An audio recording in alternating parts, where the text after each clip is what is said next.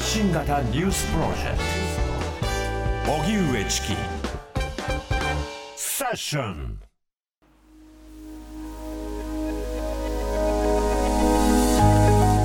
日本の名目 GDP ドイツに抜かれて4位に転落。その背景にあるもの。そして日本経済の課題とは。内閣府が15日に発表した去年の GDP 国内総生産の速報値で物価の影響を含めた名目 GDP はドル換算で4兆2106億ドルとなりドイツに抜かれて世界3位から4位に転落したことが分かりました。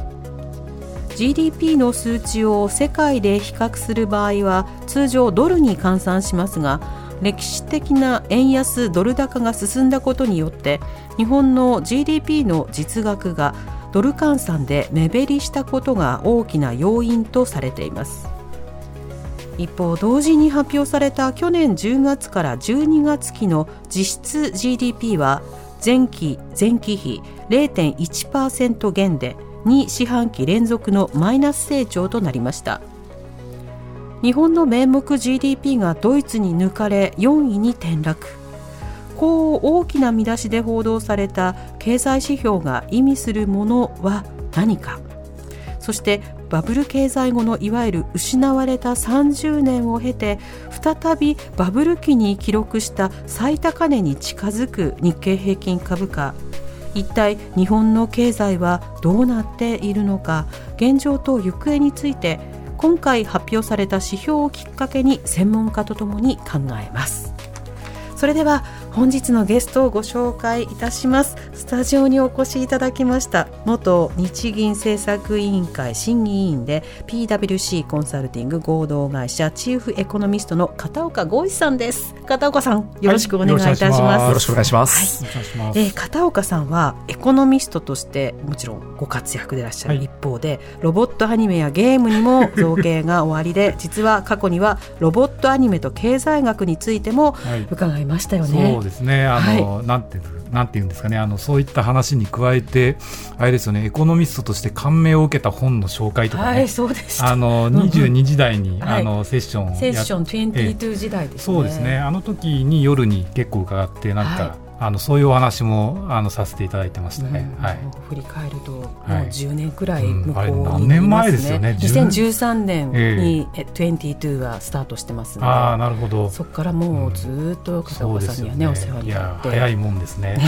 そして今夜再びということですけれど。も、よろしくお願いします。はい、お願いいたします。よろしくお願いします。あの片岡さんそのロボットアニメも、あの本もはい、まさに語ってらっしゃるということで、えー、ただ今日は GDP ということで、はい、もう片岡さんのご専門ど真ん中の、はい、分野なのではないかと思いまして、ちょっといろいろとぜひ伺わせていただきたいと思うんですけど、あの日本の名目 GDP がドイツに抜かれて4位に転落というニュース、うん、まあその転落という言葉があるので、うん、まあポジティブかネガティブかで言ったらまあ多分ネガティブなんだろうなと言うんですけど、ただ GDP ってすごくこう概念としては大きくて、うんね、なかなかそのイメージしづらい部分もあると思うんで、ちょっと基礎の基礎から教えていただけると大変ありがたいなと思うんですけど、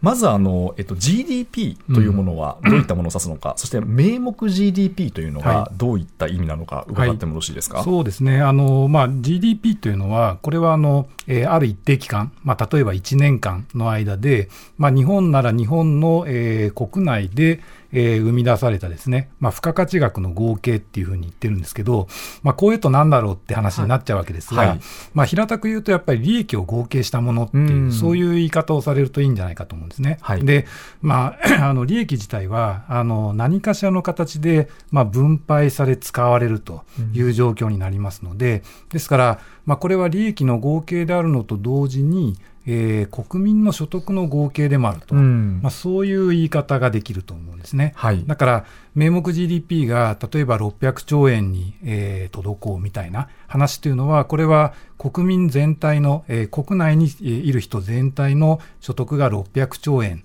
1年間稼いだ金額ですよと、まあ、そういったことを意味してるわけです、はい、あの確かに利益って あの会社が利益を上げると、はい、それが給料という形で支払われることもありますし、はい、まあ、一部は納税されて、再分配されていくってことですよね。ね。だから回り回ってその利益の合計っていうのは国民の所得の合計そうですね。であの今おっしゃったように、まあ、家計ないしは政府の所得に必ずなりますと。まあ、もちろん企業の中でもその内部留保みたいな形で残ったりとか、まあ、それがまた新たに投資されるみたいな形で、えー、どどっか誰かかんかんかの所得になり、それが、まあ、貯蓄という話を含めると、何かしらの用途に使われるっていう、うん、まあ、そういったような性格を持ってますね。そういうことですね。はいあのよく名目 GDP っていう言葉と実質 GDP っていう、はい、なんかじ確か GDP って2つに枝分かれしていたような記憶があるんですけど、はい、これはどう違うんですか？そうですね。あの名目 GDP というのは、これは額面の金額だっていうふうに認識していただくといいと思うんですね。うん、だから、まあ、我々が今直面している、えー、総額っていうのが、これが名目 GDP ですはい、で、実質というのは、例えば、まあ、2020年の物価の水準を基準にしたときに、えー、そこから見て、例えば2022年の現在っていうのは、えー、2020年から比べると物価上昇率が高まってる分だけ、えー、その高まってる分を差し引いて、実質どうなってるんですかと、まあ、そういう言い方をすると、だから物価の上昇分を調整したものが実質っていう、そういう言い方をするといいかなと思いますね。そういうことですね、はい、あの2つ指標があると、はい、そのどちらを見たらいいんだろうか、うん。はい、その実態としてど、どっちで議論した方がいいんだろうかって強く思ってしまうんですけど、これはどちらがおすすめなんですか、えー、とですね、まああの、なんですか、例えば生産性とか成長度合いとか、まあ、そういった話を見るときには実質を見た方がいいと、うん、要は価格変化ではなくて、実際、そのどれぐらい、なんていうんですかね、こう売上量が増えたのか、えー、努力した量が高まったのか、うん、みたいな話っていうのは、実質で見た方がいいと思うんですよね。ただ、あのさっきも申し上げたように、あの我々のこう生きている世界っていうのは名目の世界ですよね。うん、で所得がそのいくらもらいましたと、年収1000万ですっていう時には、別にその去年と物価上昇率を調整してボーナスをもらってるわけじゃないですよね。確かに。ないしは、ね、年収あの500万とかなんとかっていうのは、はい、これは去年から見て、その物価上昇率を換算した上で、年収増えてるかどうかっていうのをあんまり気にする人は実はいないんじゃないでしょうか。で、例えば、あの、まあ、なんですか、八百屋さんとかで、えー、野菜を買いますと。えー、そういった時にも、まあ、例えば、えー、なんですかね、こう、キャベツとかが、こう200円とか300円ですって言ったときに、これってなんか去年と比べて物価上昇率調整したらいくらかって、普通考えない、そうですね。だから、昨日と比べます。はい、そうですよね。確かに。昨日、先月と比べます。うん、今日卵安いなみたいな、そうそうそう、そっちです。そうそう。だから、あのある意味、まあ、我々の生活に密着しているのは名目の値っていう、うそういう理解をしていただくといいんですよね。はい、そっかじゃあその何を語るかにおいて、はい、そのどちらを、はい、あの取り上げた方がいいのかっていうのが変わってくるってことですか？そうですね、はい、ですから、やっぱりまあ生活に密着しているところは名目値で、物価上昇率の分を除いて、実際、その数量みたいな視野で、それどれぐらい増えてるのか、えー、効率が上がってるのかっていうのを見るときには実質と。そういう整理かなと思います。そういうことですね。はい。であの日本はこれまで今回その4位に転落っていう、はい、あのニュースが起きたんですけど、はい、これまで日本はどういう順位だったんですか、はい、えーとですね、あのこれはですね、まあえー、1990年あたりからバブルが崩壊してで、えー、長い停滞期に入るわけですけれども、はい、80年代はですねこれ日本はドル建ての名目 GDP の金額で換算して世界で第2位だったんですよね。で、まあ、これが、えー、2000年代に入りまして、まあ、停滞が30年、あまあ、20年超続くと。そういう状況になった段階で、まあ、だんだんだんだんその、うさぎと亀ではないんですけれども、うん、こう、のろのろとこう、歩んでるうちに、後ろからひたひたとうさぎがこう追いついてきましたと、はい、そういう状況で、まあ、特に、まあ、2000年代、えーまあ、毎年10%ぐらいのですね成長率を安定し続けていた中国に抜かれると、うん、そういう状況になったわけです。で、今回はまあドイツに抜かれましたと。で、あと2、3年後しますと、まあ、今度はインドに抜かれると、うん、そういう状況になってまして、まあ、あのドル建てで見た名目 GDP っていう指標で見た場合には、今申し上げた通りになってるんですね。で、うん、このドル建てっていうのが一つくせ者でして、はい、あのこのドル建てっていうのはどういうことを意味しているかっていうと、あの例えば、えー、外国為替市場でですね、あのテレビのニュースとかで、あのこちらの番組でもお知らせしてると思うんですけど、はい、その今日は1ドル何円でしたみたいな話がありますよね。はい、で、この外国為替市場っていうところで、その円とドルの交換レートっていうのを、これを決めてるわけですけど、まあ、決めてるわけですが、まあ、その1ドル何円っていうので換算したベースの名目の GDP を、えドル建てで比較をした場合に、順位付けがどうかってことなんですよね。であのドル建てでなぜ見るのかっていうことなんですが、まあ、あのアメリカが一番経済力が強いこととそれから、まあ、あのドルっていう通貨がですねあの海外旅行に行かれると結構あのドルを持っていくケースって多いと思うんですけれども、はい。はい、やっぱりそのいろんな形でいろんな国に行ってもその安定して、えー、通用しているお金っていうところで、まあ、比較がしやすいと。まあ、そういう意味合いでドル建てで、えー、国際比較をすると、そうするとこういう順位になりますって話なんですね。で、ちょっとややこしいことを申し上げると、はい、あのドル建てっていうのは外国為替市場の話なんですけれども、あのこれ以外にですね、えー、評価する方法っていうのがあるんですね。はい、例えば、購買力陛下っていう考え方があるんですが、これはですね、日本で100万円の買い物をしましたと。はい、で同じ財やサービスを、例えばアメリカで買い物したら、100万円じゃなくていくらになるんでしょうと。例えば200ドルになりましたと。そうしたら、この100万円と200ドルっていうのの比率を取ると、そうすると、同じ財やサービスを日本とアメリカで買った場合の交換レートが出てきますよね。えー、これを購買力陛下って言ってるんですけれども、はい、まあ、これで見た GDP っていうのも、えー、出ています。で、あのそれを見ますと、えー、まだ日本はドイツに抜かれてなくてですね、そうなんですね。実はですね。えー、であのただ、えー、っと、アメリカが首位、それから2番目が中国、はい、3番目がインドで、4番目が日本、あ。5番目がドイツと。もうインドの方がそれだと上に行ってるんですか？そうですね。であのこれですね、インドや中国の場合って新興国で、はい、あのどんどんどんどん成長する国ですよね。こういった国々っていうのは、購買力陛下が高めに出る傾向がありまして、だからあの結構癖があるんですよ。だからドル建てで見ると、順位はなんかインドに抜かれるし、うん、えー、なんか購買力陛下で見るとあの日本はインドに負けてるんだみたいなそういう話なので、ええ、これはあくまである指標で見た時の位置づけというのを現状で示してるんだっていうふうに捉えた方が話は分かりやすいと思います。そういうことですね、はい、ただ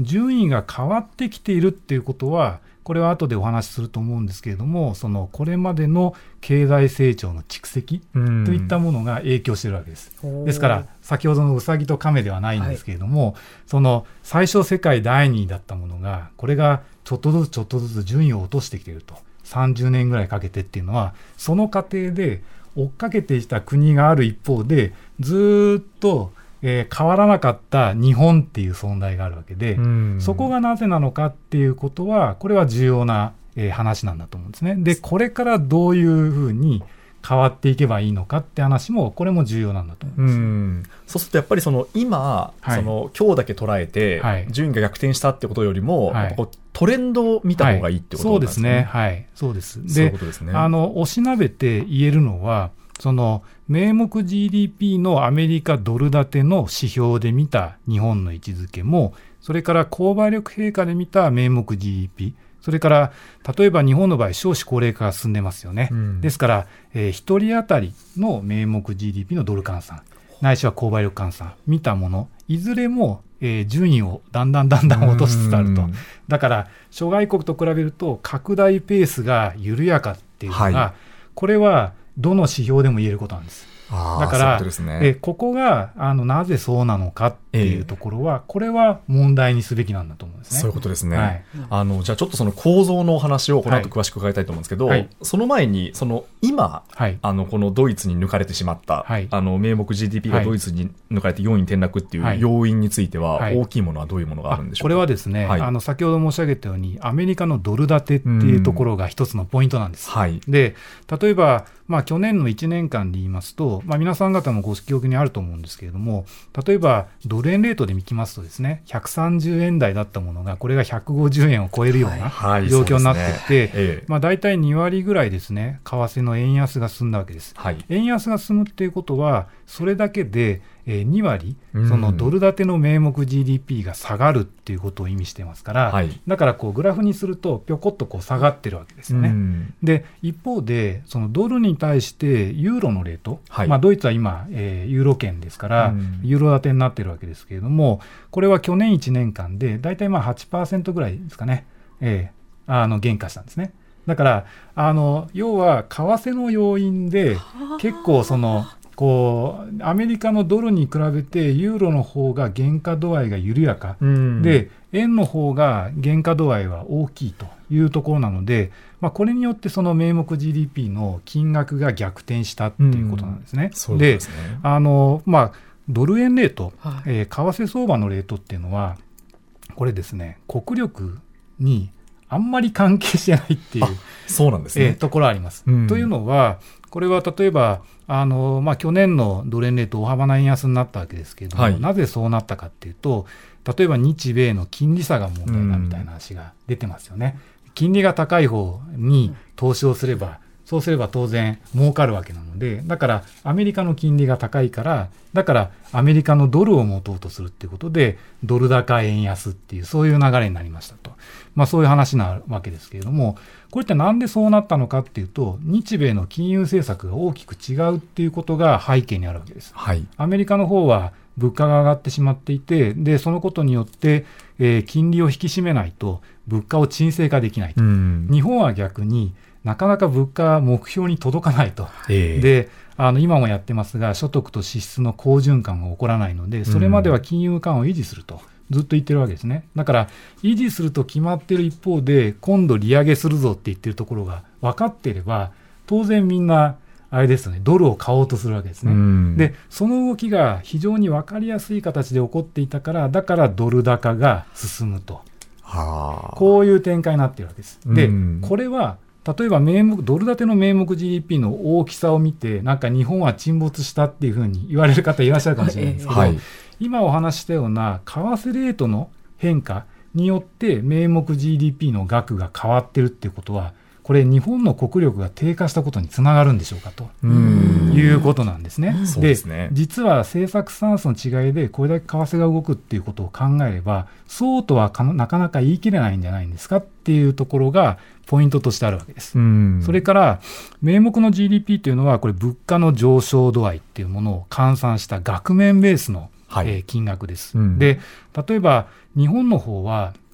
もちろん、えー、去年ですね、えー、例えば消費者物価指数で見ると3%超の物価上昇率になったわけですが、欧州とかユーロ圏、えー、ドイツもそうですけれども、3%以上の物価上昇率なわけですね。結構とんでもなく上がってますよね。はい、とんでもなく上がってるわけです。はい、まあだから、あの国も、まあ利上げをするっていうことをやってるわけですけれども、あの、物価が上がってるわけですよ。だから、物価が上がった分っていうのが日本よりも物価たくさん上がってるわけですよね。で、これ、物価が上がった要因が何なのかっていうことを考えた場合に、例えば、えー、原油価格が上昇したりとか、ウクライナ紛争でですね、あの資源高、えー、そういったものっていうのが物価に反映されてるわけです。で、こういった要因っていうのは、これ、国力の問題なんでしょうかというところなんですよね。はい、でもちろんその輸入ができるできないないしは自国内でエネルギーを持っている国例えばアメリカみたいな国っていうのはそういったインパクトは少ないわけで。まあ、こういったものも含めて国力と考えればそうかもしれないわけですけれども、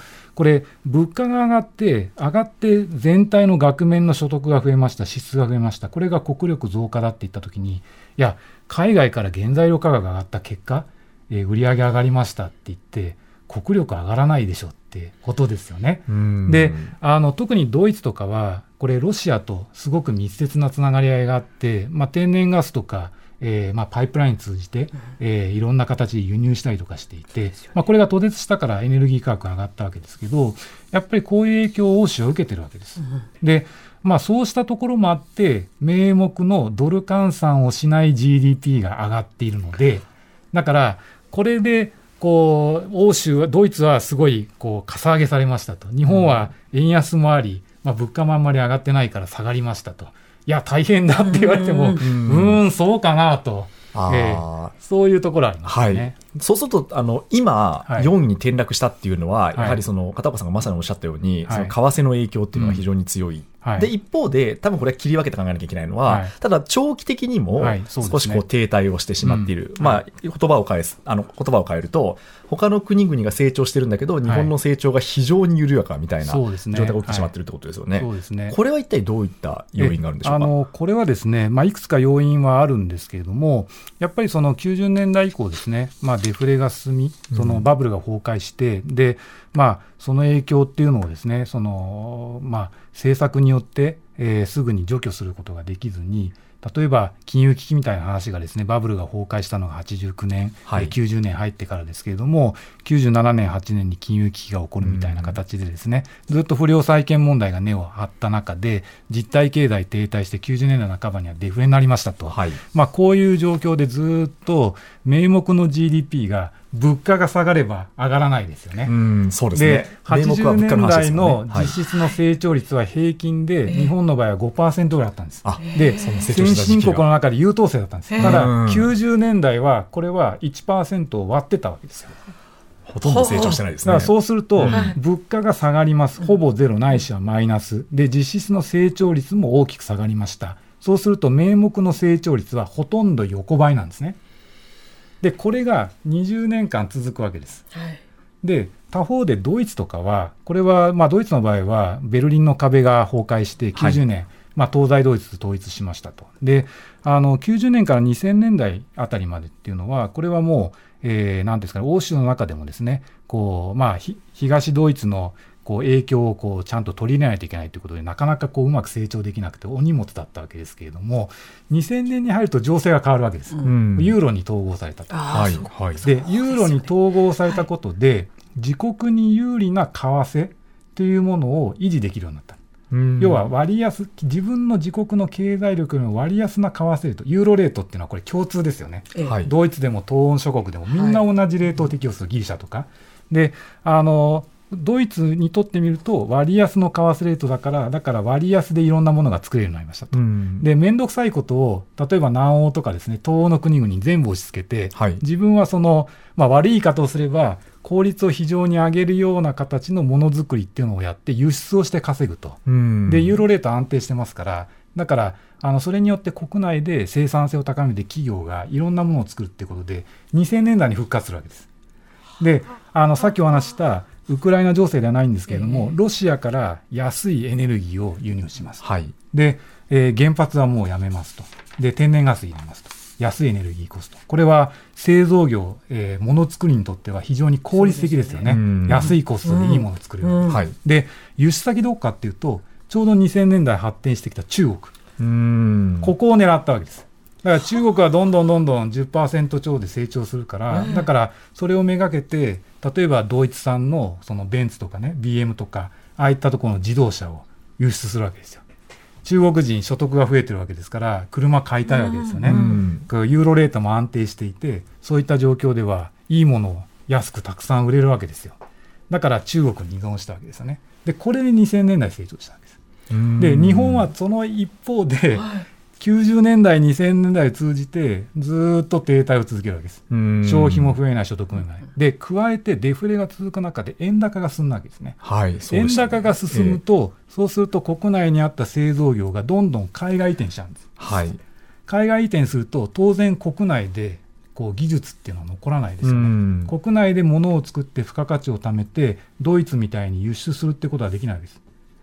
円高だから。うん、だから、中国に進出するって言った時に、日本は、まあ、ドイツも一部やってますけれども、ただ、ドイツと比べると日本の場合は、こう中国の現地に行ってるわけですよ。そうです。え現地に近いところでものづくりしましょう、はい、日本から輸出するっていうのは、これ、円高だから無理なんですよね。中国の人からすると、はい、あのドイツはユーロが安いから、比較的安くいいものが手に入る、ドイツ経由って手に入るんですけど、日本は円高だから、日本からのものって高いよっていうような状況になってるってことですね。そうそうそう。であの加えて申し上げれば、日本とドイツって結構よく似てるって言われるんですよね、えー、まあ、輸出主導ですと、それから経常収支っていう、その、まあ、えー、対外的なですね、収支の黒字国であるというところも共通してるんですが、うん、経常収支というのは大雑把に言って所得収支と貿易収支の2つに分かるんですね。貿易から稼いでる分と海外に投資して儲けてる分。はい、で、日本の場合は円高がなったので、海外に投資をしたわけです。うん、例えばアメリカに投資をします。そうするとドル建ての収益っていうのが上がりますと。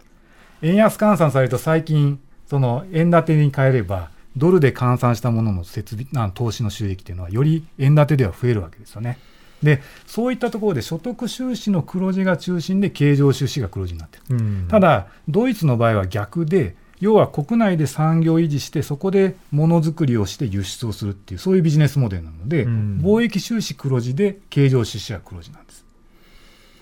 うん、だから、実は、その国内でこう為替レートをその自分の体力よりも割安にすることでコストダウンをして効率化を図り、で国内で付加価値を貯めて成長し続けてきたドイツと、逆の形になってしまった日本っていうのがこれが相対的な位置づけになってだから、日本はよちよち歩きの状況を続けざるを得なかったわけです。ただドイツはその中で2000年代こうぐーっとその中国の経済成長とそれからユーロ圏の、えー、通貨の安定であの、まあ、通貨安定する中でギリシャとか、まあ、ペリフェリーと言われていた周辺国に、うん、その痛みをですね、まあ、悪い方すれば押し付けるような格好でうまく成長したわけです。うん、でその結果名目 GDP のドル建てが逆転したってことが起きるんですね、あはい、あのそうすると、はい、あのまあ、2000年代はあの比較的通貨安をうまく、はい、あの使ったドイツと、うん、まあ、日本が円高の状態だったので確かにあの製造業の空洞化みたいな、工場がみんな外に行っちゃったみたいなニュースがあったと思うんですけど、今また円安になったじゃないですか。それは日本にとっては、あの有利な状況になるんですか？あの有利な状況になりつつあります。あそうですか2013年以降のアベノミクスで、その円高の基調っていうのが、これが変わってきたわけですね。はい、さっきお話した購買力陛下と比べても割安な為替レートを維持できるようになったので、うん、ですから、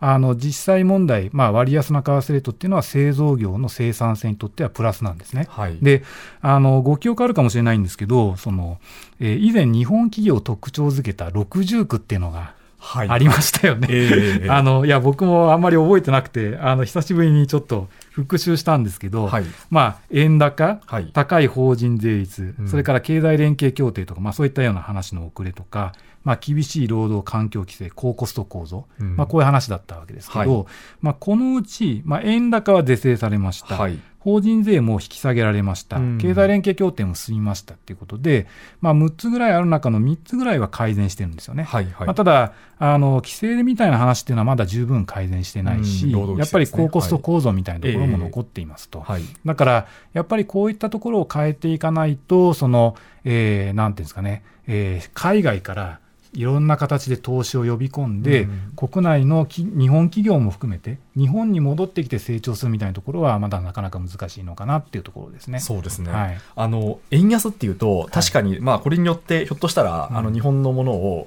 まあ、結構いいものを作ってると思うんで、はい、あ売れるようになるのかなと思いつつも、うん、足元を見ると、やっぱりなんでしょうね、物価が高い、うん、特にこう輸入品を中心に、すごいなんかスーパーの値段が上がってるなっていう感じがするんですよね。で、それに見合った給料が上がってるかっていうと、上がってるのかなっていう感じがするんですけど、うん。そね、そのあたり、個人の生活に対する影響っていうのはどう考えられますか、そうですね。あの、やっぱり現状では、どうしてもやっぱり物価高に対して、一般の家計の方の支出っていうのが負けつつあるなっていうところあります。なので、はい、あのまあ、去年の日本経済特徴づける、えー、キーワードを一言で言えば、やっぱり30年ぶりっていう言葉だと思うんですね。これは物価、それから株価、はい、そして、えー、失業率や賃金、まあ、賃上げ率、それから設備投資の比率みたいなものが30年ぶりの改善を示した年なんです。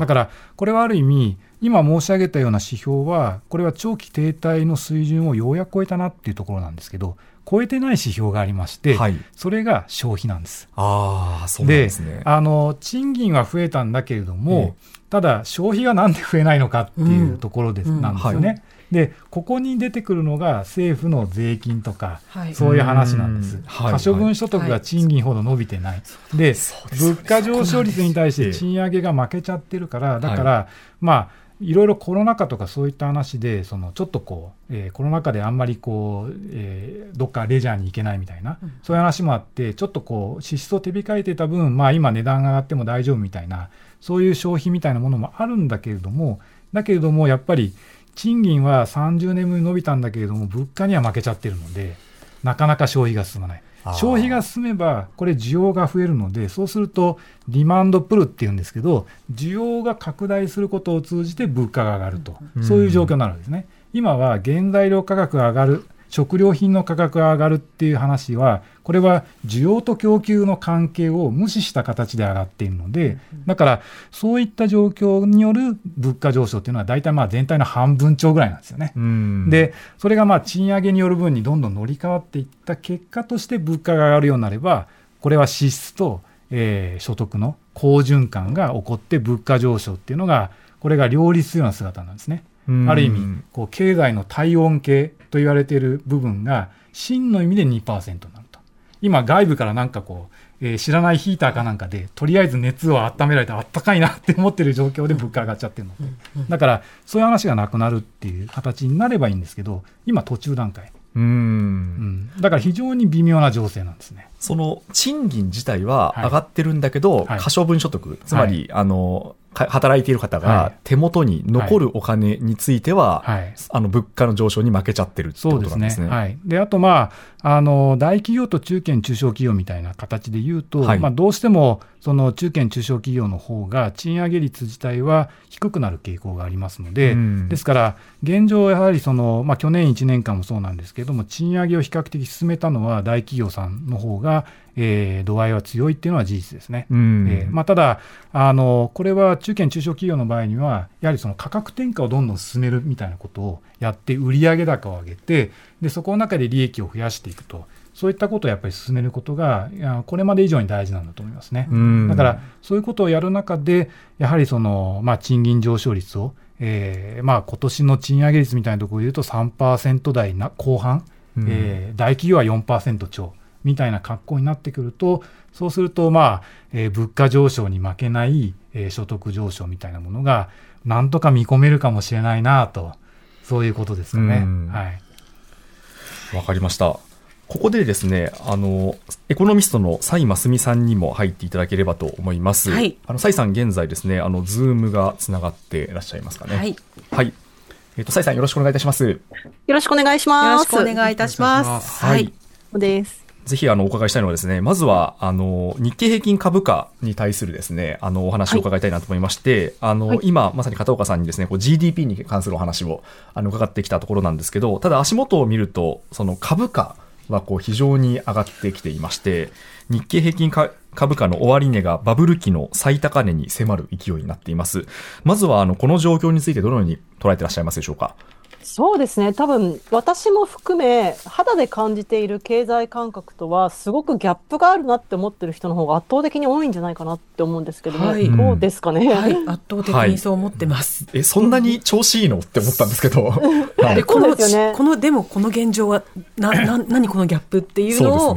お伝えしながら思ってます。はい。あの、バブルを経験、まあ、まさにビジネスパーソンとしてバブルを経験してる人からすると、はい、バブルの時は株もお給料も上がっていたなっていう、うん、そういう印象を持ってる人が多いと思うんですね。うん、で、一方で今、このバブルを感じてた、まあ見ていた人たちが今のこの株式市場の上昇を見てみると、あれ？株価はすごいけど、お給料はなんか上がってるっていう感じがないし、かつてのバブルの時と全然違うなと、これを差は何なんだろうってことをちょっとお伝えしていきたいなと思っています。はい。のそもそもそのバブル期の頃のですね、あの、1900年代のそのバブル期の頃の株式市場の上昇をですね、牽引していたのって、いわゆる金融、不動産、通信って言われるような、特に内需で頑張ってるような企業が時価総額が高くて、かつ日経平均も押し上げていた。うん、で、当時はそういった内需企業がすごく潤って、そして国内企業も潤い、給料も上がるっていう動きだったんですが、今起きている株式市場で特に日経平均を押し上げているのは、半導体関連だったりとか、グローバルな製造業だったりとか、こう、外需でをいかに稼いでるか、まあ、世界的な AI ブームによって半導体関連であるとか、グローバル企業を稼いでるかっていうところが、まあ、牽引してると。だけども、そういったグローバルに活動しているような外需企業はすごく元気なんだけれども、私、私も含め、多分ほとんどの人が、あの、内需、まあ、いわゆるそのサービス業、小売業であるとか、非製造業にこう従事してる人がすごく割合としては高いと思うんですね。で、そういった人からすると、ちょっと、あの、お給料が上がってるって感じがしないと。なんで、つまり何が言いたかったかっていうと、かつてのバブルの頃は内需、まあ、株式市場も、そして賃金のところも内需のところが、こう、すごく潤ってたけど、今はグローバルカンパニー、一部のグローバル、グローバルカンパニーがすごく盛り上がってるだけで、それ多くの内需企業に携わってる人からすると、それはちょっと差を感じるねっていう、まあ、そんなギャップがあるのかなと考えてます。うん、あの、そうすると、まあ、グローバルカンパニーを中心に、あの、その株価が上がってるってことなんですけど、この為替の状況っていうのもやはり、その株価の上昇には、あの、影響しているんでしょうか？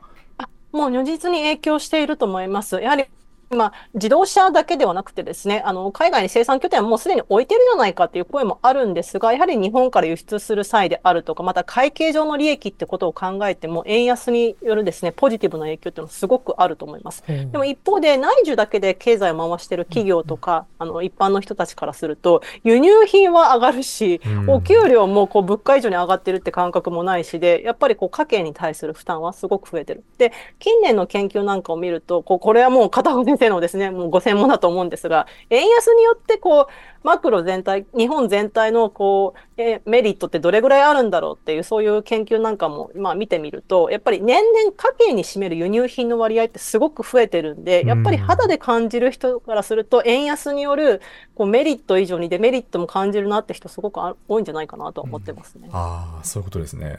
あの今の点について、はい、さん、あのあのいや、蔡さんおっしゃる通りだと思うんですよね、はい、ただ、まあ、円安のメリットみたいなところっていうのは、とはいえですね、そのあるものはあるわけで、うん、その失われつつあるとは言ってもやっぱり大きいわけですね。だから、まあ、これをその、まあ、国内の内需みたいな話にどうやってつなげていくかっていうのが、これがやっぱり今考えなければいけないことなんですね。うん、で、そこでやっぱり問題になるのが、足元の GDP とか、えー、2四半期連続のマイナス成長。で、外需はちょっとプラスなんだけれども、内需はマイナスで、やっぱりとっても弱いわけですよね。うん、で、こういう状況の中で、まあ、政府ないしは日銀含めてですね、その、なんかこう、緩和規制、緩和姿勢みたいなものをちょっと転換して、えー、少しブレーキを踏もうかみたいな雰囲気になっちゃってるわけですよ。だから、それをやってしまうと、まさに株価が上がっただけで終わってしまうわけですよね。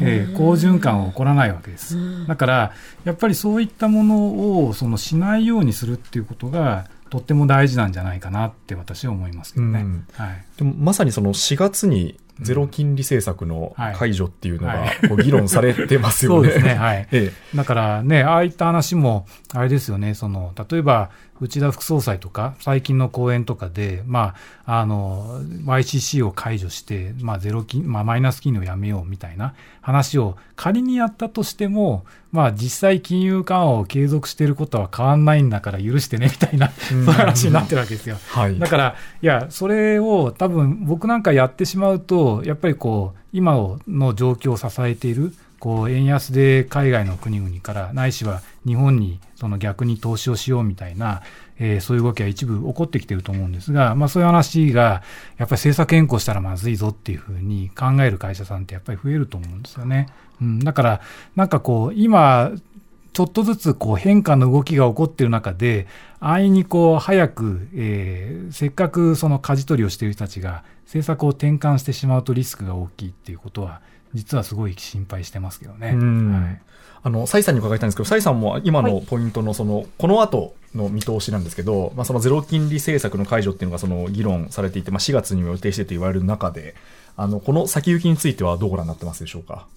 そうですね。この状況でするんかいっていうのはすごい思っていまして、うん、で、実はこういうその大丈夫っていうその心配する気持ちって私だけじゃなくて、もう海外の投資家、そして株式市場の動きを見るともう出てるんですね。うん、で、どういうところに出てるかっていうと、日経平均はもう最高値更新するかもって動きになってきてるんですけど、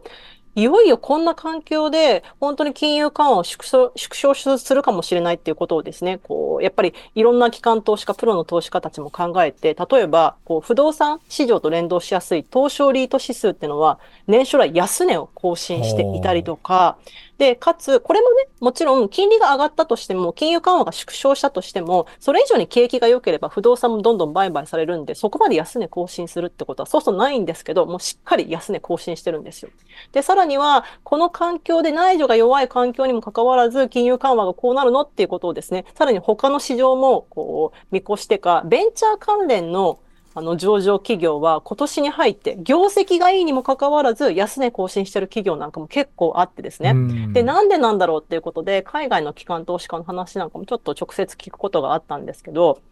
やっぱりこういう環境なので、どうしても日本株の中でもそういったその金融緩和を縮小するときのデメリットを受けやすいようなベンチャーって、いい会社でも手放すしかないんだよねとか、こうそういう状況が起きてきてる。だから株、日経平均の上昇の裏側でもうすでに今の金融政策の変更を懸念するような動きがもう出ているし、日本の先行きに対して心配しているちょっと機関投資家、プロの投資家も出てきてるっていうのは事実としてあると思います。うんそうなんですね。あの、日経平均株価って、やっぱりこう、なんでしょうね。そ、総合的というか、その中にはそのいろんな個別銘柄が入っていて、まあ、しかもその大型株、大型の株のあの影響力が大きいんで、まあ、そのすごくこう、全体が上がっているように見えるんですけど、個別に見ていくと、そういう現象がやっぱり起きてるってことなんですね。めちゃくちゃ起きてますし、あの時代とともにですね、やっぱり牽引、はい、日経平均を牽引してる企業ってのがあって、はい、あの、こう、今ね、これラジオだから言える話なんですけども、裏側でこう、プロの投資家って一時期の日経平均のことをユニクロ平均って言ってる時なんかもあってですね、ファーストリテイリングがすごいこう、日経平均ってどうしても、その時価総額っていうよりもし、え。え、あの、値傘銘柄の、あの、動きにすごい本当に左右されるんですよ。一、うん、日のプラスマイナスの幅、本当に左右されるんですね。となると、一時期こう、ユニクロを運営しているファーストリテイリングが上がるか下がるかでほぼ日経平均の動き決まっちゃうなんていう時期もあったんで、裏でユニクロ平均。で、今だったら半導体関連がすごいあれなので、半導体平均なんて言われたりもすることがあって、まあそれぐらい、こう、特定企業に左右されるものって思って私たちは付き合わないといけないのかなって思ってます。結構それはイメージ変わりますよね。うん、変わりました。ええー、あでもそう、そうか。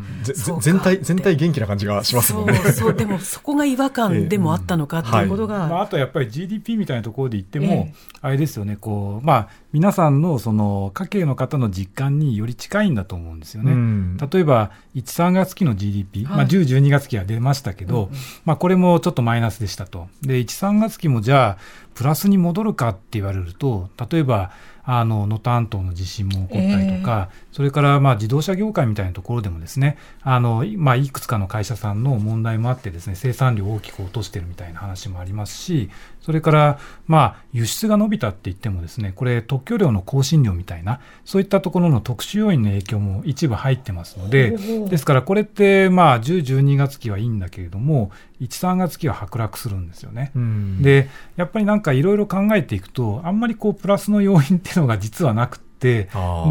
4、6月期はこれはあの、えー、定額減税とかえー、岸田政権で補正予算で出してますよね。まあ、その影響がだんだん効いてくるんじゃないかという期待はあるんですけれども、まあ、プラス成長になるのも1、3月期大丈夫かなっていう、そういう状況なんですよ。だから、あの、想像以上にというか、やっぱりこう、内需、国内需要が弱いので、だから、えー、国内の需要が温まった結果として物価が上がってるかって言われると、そういうわけではないよねと。だから、額面というか、実際のその物価は確かに上がってはいるんだけれども、これ、我々の財布が温まってみんなで喜んで消費をするから上がってるわけでは決してないっていうところは、やっぱり非常にこう政策担当者の方はですね、肝に銘じておく必要があると思います。そういうことですね。うん、あ、でも、今のお話を伺って、すごくこう、なんでしょうね、全体でまるっと捉えることの、まあこう、それによって見落とすものっていうのをすごく、うん、あの、お二人ご指摘いただいたと思うんですけど、うん、その中で、あの、ニーサが非常に流行ってるじゃないですか。はいはい、で、まあ、こう、どんどん政府が、あの、まあ、貯蓄をこう、投資を促しているっていう状況なんですけど、はいはい、これについては、えー、こういう状況の中でその NISA が促されたことについてはどういうふうにご覧になってますでしょうか？あのー、多分、今これだけ株価が上昇していて、で、しかも今年から初めて株式投資であるとか、金融投資したって人って、まあ、多いと思うんですよ。うん、で、何が怖いかなって思うと、あ、俺、私、天才かもって思っちゃう人、多分私も含め出てくると思うんですよ。私も二十歳の頃に株式投資初めてやった時に、株式市場すごい上昇してる時で、たまたますごい資産が膨らんだだけだったんですよ。だけど、その後にまあ、いろんなライブドアショックとか金融ショックがあって全部ダメになっちゃったんですけど、心がけてほしいなって思うのは、ええすごいこれバブルみたいに上昇してるけど、ずっと続かないからねと。谷もあれば山もあるから、本当分散投資であるとか、株式だけに投資するってことだけを考えないでと。もちろんその金融庁であるとか政府は、こう、今後の老後資産とか、こう育児のお金とかいろんなのを作るために NISA って箱作ってるんだけれども、国内経済こういう状況で、しかも金融政策も今後どうなるかわからないってことを考えると、何が起こるかわからない。まあ乱高下するってことをですね、市場はすごく乱高下する可能性高いよって思いながら、ぜひニーサと付き合ってほしいなと思いますね。ひょっとしたら、その、今は、その始めた1、2ヶ月ぐらいは、あの、利益が、含み利益が出るかもしれないんですけど、半年後にはひょっとしたら、こう、損を抱えてる可能性もあるってことですよね。あの、節税は利益確定して初めて節税なんですよ。っていうことをぜぜひあの押さえてほしいなって思います。そうですね。いや 非常に重要なメッセージですね。私のミスが全部入ってます、確かに。やっぱり余裕のあるお金を、はい、これを長期投資でまあかつ分散する、はい、まあそういった形でその知らないうちにお金が増えてましたっていうぐらいの考え方の方が。まあ、むしろ健全かなっていう気がするんですよね。はい、であの2012年、えー、12年末以降その乱高下あるんだけれども安定して株価は上がってきてるわけですトレンドとして、うん、でこれはある意味、まあ、日本はあの従来ずっと異常だったわけですが、はい、まあ、異常じゃなくなったと、まあ、つまりデフレからあのだんだん脱却してきて、うん、まあ、資産価格もちょっとずつ上がるような状況になっているので、まあ、そういう意味で言うとこう短期で見るとなんかもう乱高下するんだけど、うん、まあ、長く持っているって話においては以前と比べるとそんなに心配はいらないかもしれないなっていう気はします。ただこれも政策次第のところがあって、うん、やっぱりそこは要注意だなっていうふうには私は思いますね。わかりました目が離せないですね、すね。政策に、はい、政策の方面に、えー、今夜は PWC コンサルティング合同会社チーフエコノミストの片岡剛志さんスタジオにそしてリモートでエコノミストの蔡真澄さんにお話を伺いました。お二人ともどうもありがとうございました。また引き続きよろしくお願いいたします。ありがとうございました。ありがとうございました。TBS ラディオ発信型ニュースプロジェクトセッション